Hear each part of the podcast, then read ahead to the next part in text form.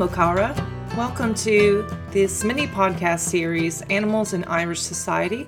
My name is Dr. Corey Wrenn. I'm a lecturer in sociology at the University of Kent, and I specialize in the sociology of animals and society, the Western animal rights movement, and Irish studies as far as uh, non human animals are concerned. In this episode, I wanted to pick up where we left off in episode one on the more animistic, pagan, uh, early traditional society of Ireland and talk about the major shift that happened with the coming of Christianity and the Catholic Church uh, in the early part of um, the Middle Ages. So, I guess around the, the 400s or so.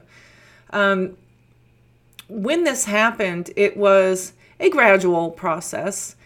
Um, very famously in Ireland, one of the reasons that uh, Catholicism or Christianity was able to take hold was that it was quite flexible.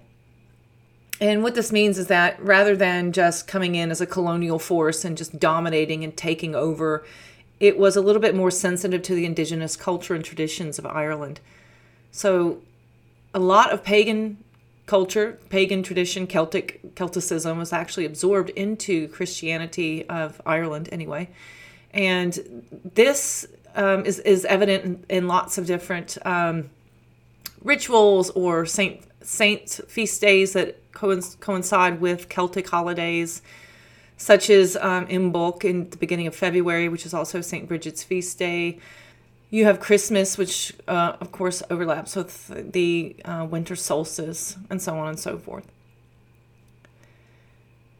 Although Irish Christianity, early Irish Christianity, was much more um, flexible and forgiving than later versions of Christianity or Christianity elsewhere on the in the world, it was still a major, major shift in um, Irish social relations. When it comes to non-human animals, the most obvious shift has to do with the changing understanding of humanity's relationship with other animals. As I argued in the first episode, early Irish uh, culture was much more animistic. And what this means is that the boundary between humans and other animals was much more permeable. The status between humans and other animals was a lot more equitable. But with the coming of Christianity, it brought with it that ethic of um, human dominance human stewardship, this concept that God had ordained human um, supremacy and that the natural world and all of its inhabitants was really there for um, humans to use. So, unfortunately, with the spread of Christianity came the spread of human supremacy, a much more dominating type of relationship with other animals. Practically speaking, there was also a major shift as far as the, the, the treatment of non human animals. So, with the coming of Christianity and the establishment of various monasteries, you saw um, new rules and about how humans should interact with other animals, which animals should be eaten, um, etiquette around that consumption. Uh, farming practices, of course, were also going to be altered. Um, it's not all doom and gloom for non-human animals. Um, many monks also, or, or, many of the saints, and many of the monks, many of the Christian, Christian practitioners were uh, vegetarian or vegan, um, ate um, clean, green diets in order to kind of practice, you know, be closer to God and practice their spirituality. Um, a lot of the Christian um, imports included new agricultural developments. However, with com- the coming of Christianity, there's definitely a, a marked increase in the exploitation of non human animals who were domesticated and killed for food. Many of the monasteries, for instance, um, maintained uh, livestock, so uh, pigs, piggeries, uh, and, and cattle, and so on and so forth. Saint Bridget is actually one one of those. Saint Bridget is uh, an actual real person, of course, built on older Celtic uh, mythologies. But there was an actual Saint Bridget, uh, uh actual Bridget, who lived, I think, in, a, in the the Dark Ages kind of era. I think in the 600s or so, maybe 700s, or maybe 800s, but that, somewhere in that time. But she was an actual person. She was a very powerful landowner, and she. Um, Bridget was really renowned for her um, leadership and her healing capabilities. She's really associated with uh, milk. It was said that anyone who came to visit her was given as much milk as they could consume. Um, she was also associated with childbirth, um, and that's one of the reasons why um, her feast day is at the beginning of February when a lot of the, the sheep ewes were going into lamb. She's also so associated with, with chickens. So, so Saint Bridget is really interesting. She's a um, she's a, a, kind of a figurehead that's been transposed on older Celtic mythologies about um, powerful women who could heal and um, had never ending stores of animal products that she could bestow on visitors. Um, but she's definitely associated with non human animals, so all the kind of animals that that communities depended upon. However, as I mentioned, there were a lot of monks um, and Christian practitioners who tried to eat as plant based as possible in order to kind of deprive themselves of, of more luxuri- luxurious, rich, heavy, perhaps sinful animal foods. Um, some were known to just eat grains and seaweeds and water and abstain from a lot of other more um, uh, rich rich dietary practices. Some of this had to do simply with more interaction with mainland Europe. Rome never colonized, never quite made it to Ireland, but it obviously did make it to the British, uh, to, to Great Britain, what is now Great Britain. And obviously, Ireland would have had a lot of um, trade and interaction with, with Britain in these early medieval years. And so there was a lot of influence, um, and culturally speaking, not just with Christianity, that would have made it over to Ireland. As I mentioned, there was a lot of attempts with the bringing of Christianity to kind of um, create new rules about what is eaten, who is eaten, how it is eaten. A lot of this had to do with upholding this new hierarchy that had been instilled.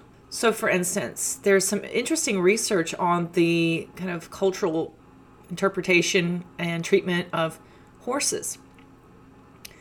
Horses have always been eaten. Um, in Ireland, they were eaten, um, especially by those who were in famine times um, poor people. It wasn't a, an animal that was typically on the menu, but it was there as a last resort. With the coming of Christianity, there were lots of rules on which animals could and could not be eaten. Horses were part of that. There was a big taboo on the eating of horses. And some scholars have wondered you know, is this just because of the stigma with um, poor people who ate horses? or this notion that Irish people are somehow barbaric in eating horses. But actually, there was no taboo on eating dogs, which also would be eaten by people in dire straits. What scholars think may be happening here is that horses transgressed those boundaries about what uh, different animals were supposed to do in their relationship within human society. So, horses could be domesticated, but horses could also be free living and wild. And so they were boundary transgressors and so th- they think that one of the reasons there was a lot of um, restrictions on eating horses had more to do with kind of setting straight this new order, this new hierarchical order. This is where horses belong, and this is how we're supposed to interact with them.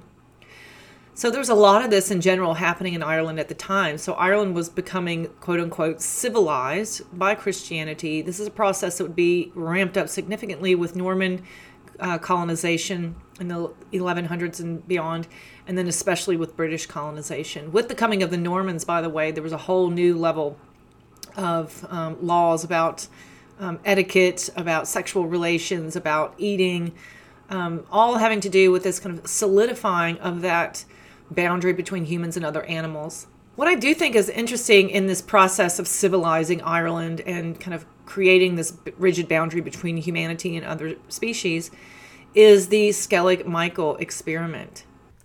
If you're interested in learning more about this, I've actually published an article with the Irish Journal of Sociology on the Skellig Michael experiment. Uh, I actually was very privileged to be able to visit uh, the Skellig uh, in, oh gosh, was it 2018, I think. And it's it's a place that you just have to go in person in order to really appreciate. So there's two skelligs, and skellig, by the way, is the it's a, it's a Gaelic Irish word for just kind of a rocky island. what the skellig Michael is, if you look it up and look at pictures, I mean that's basically that's what a skellig is. It's just, it's just rocky island that exists in the middle of the Atlantic Ocean. So you have to get there today by boat, and it's a so it's a it's really rough waters. It's really rough Atlantic waters, and it takes about an hour to get there in a modern boat. And honestly, you can't even guarantee, or the boat the the the captains can't even guarantee that they can get you out there. So there's, um, I had a friend of mine who actually tried three times before um, they could actually get out there. So you can book your ticket, and then the captain will say, "Sorry, not today." I mean, the waters are just that dangerous most times of the year. So you can imagine, uh, uh, even in modern times, how difficult difficult it is to access the, the Skelligs, how absolutely unimaginably uh, difficult it would have been to access them in the early medieval years, and that was exactly the point. So in the dark, so-called Dark Ages of uh, Europe, of Ireland, there was a group of monks who went out to the Skelligs. Well, one in particular, there's two of them next to each other, but they went to Skellig Michael and which, in, for all intents and purposes, is absolutely uninhabitable. And that was chosen, I think, exactly for that reason. And there were many experiments like this in Ireland and islands and other parts of Europe, actually, where they would go to these really remote places and set up a monastery in order to kind of forego and abstain from the modern comforts. But Skellig Michael was taking it to a whole nother level um, archaeologists have said that this is the, really the most daring of all monasteries that they have seen. It's the monks who lived there really had to eke out a living building um, shelters out of the that's all there is on this skellig it's rocks rocks moss birds. That's it's it. And so they had to build these these uh, beehive huts is what they're um, kind of colloquially called um, out of the stone. And if you go there just to to transverse the island and to try to just make it up to the top where the monastery is, I mean, and many times you're on your hands and knees. And when I got there, you know, as an animal studies scholar, it really spoke to me. It's it said to me, this is not just some great human experiment. This is an intentional toying with what it even means to be human. So, like I said, even just getting up to the monastery from the base of the Skellig, um, you're on your hands and knees in some places. It's so steep, so wet because it's just a tiny little island out in the middle of the ocean, just battered by waves and mist and Irish rain. And you're just clinging to the rock face, trying to safely get to the top. And honestly, I don't know how it's legal that they allow tourists out there.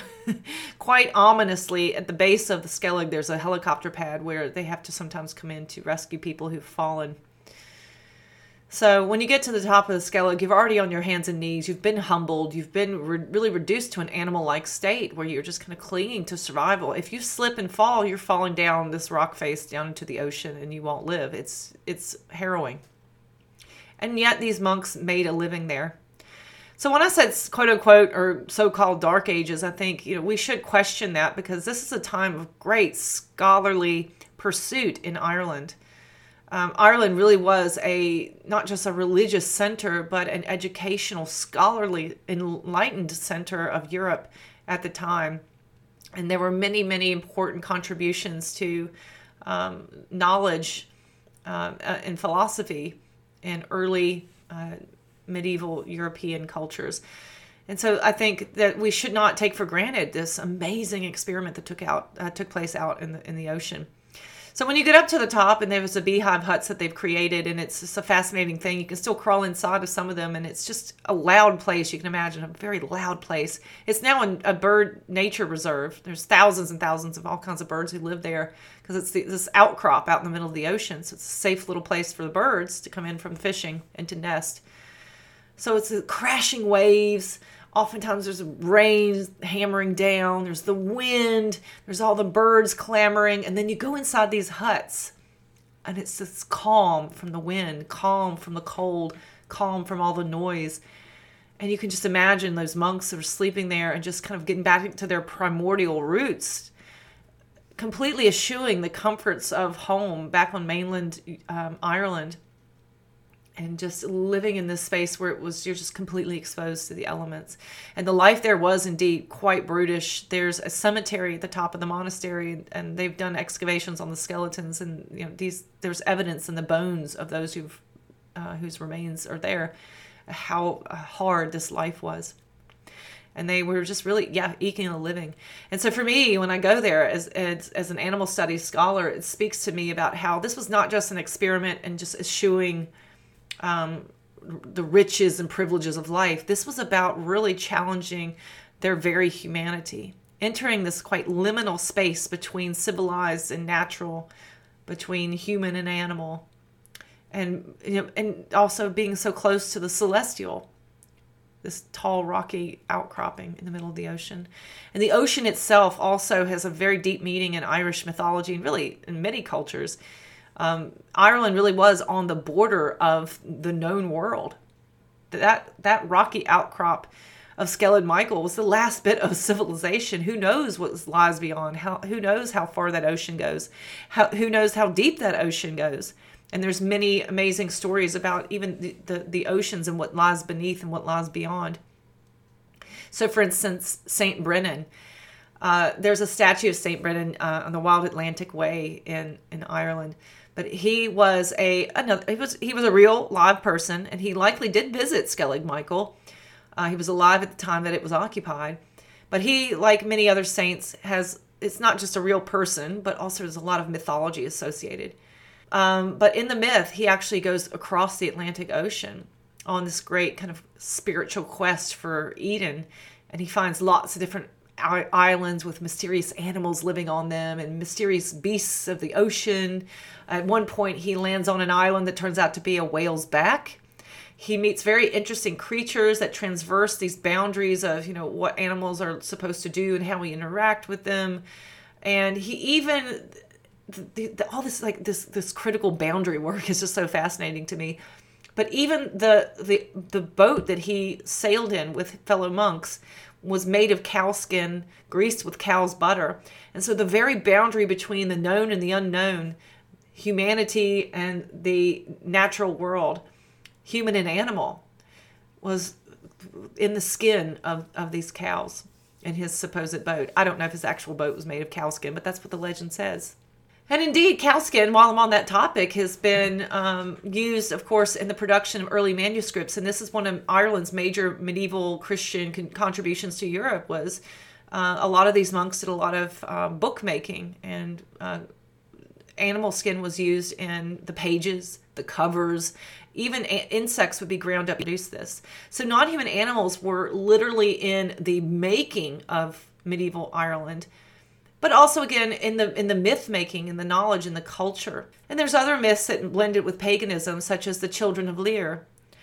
And in this in this mythology, there was uh, this, these children who were turned into swans by their evil stepmother, typical, and they could not be freed until the bells of Christendom would ring hundreds of years later. And even in the, the War Memorial Park in Dublin, there's a statue now commemorating that ancient myth of the children of Lear.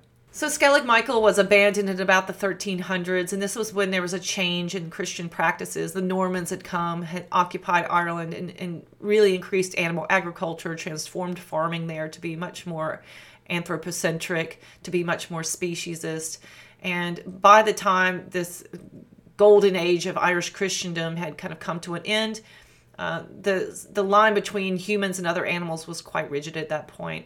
Really, Norman colonization was another key turning point where the Irish church was thought to be just way too out of control and way too flexible and way too out of line with what was going on in Rome. And so colonization took place in order to rein Ireland back in, rein in the Irish church, and the dividing line between humans and other animals became much more firmly set, and things just did not look good for non human animals from there on.